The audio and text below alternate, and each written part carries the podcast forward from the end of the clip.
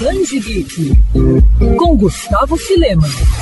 Criação máxima de Neil Gaiman no universo dos quadrinhos, Sandman chega com tudo na Netflix. A adaptação da obra se tornou um sucesso na plataforma de streaming e com 69 milhões de horas vistas em todo o mundo, a atração assumiu o posto de série número 1, lançada pela DC Comics no fim da década de 80, sendo uma precursora do antigo selo adulto da editora Vertigo. A HQ traz a saga de Morpheus, a representação do sonho entre os perpétuos, entidades antropomórficas que representam as forças da natureza e que, além de simbolizarem seus respectivos respectivos fenômenos também são responsáveis por controlá-los. Também conhecido como Devaneio ou Lorde Moldador, Sonho é responsável pelo reino do sonhar, e tanto na obra original de Gaiman como no seriado, o personagem tenta se readaptar após ficar preso por décadas nas mãos de humanos perversos. A HQ segue tendo fãs de diferentes gerações e seus personagens continuam cativando o público e ainda tendo ramificações como os quadrinhos de um universo de Sandman, que inclusive contam com um crossover com Lock and Key, quadrinho que também deu origem a um seriado de sucesso.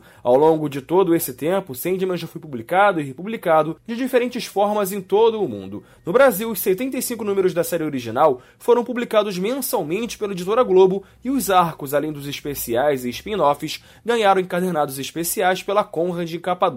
Mas as versões mais luxuosas ficaram por conta da Panini, que lançou ao todo cinco edições definitivas em capa dura, além de uma edição especial dedicada às histórias da irmã mais velha de Morpheus, Morte. Agora, devido ao seriado na Netflix, a Panini vai lançar um box que vai reunir os 14 volumes de 100 de uma edição especial de 30 anos. Cada número conta com capa cartão e a caixa já está em pré-venda no site da editora. Quer ouvir essa coluna novamente? É só procurar nas plataformas de streaming de áudio. Conheça mais dos podcasts da Mandirinhos FM Rio.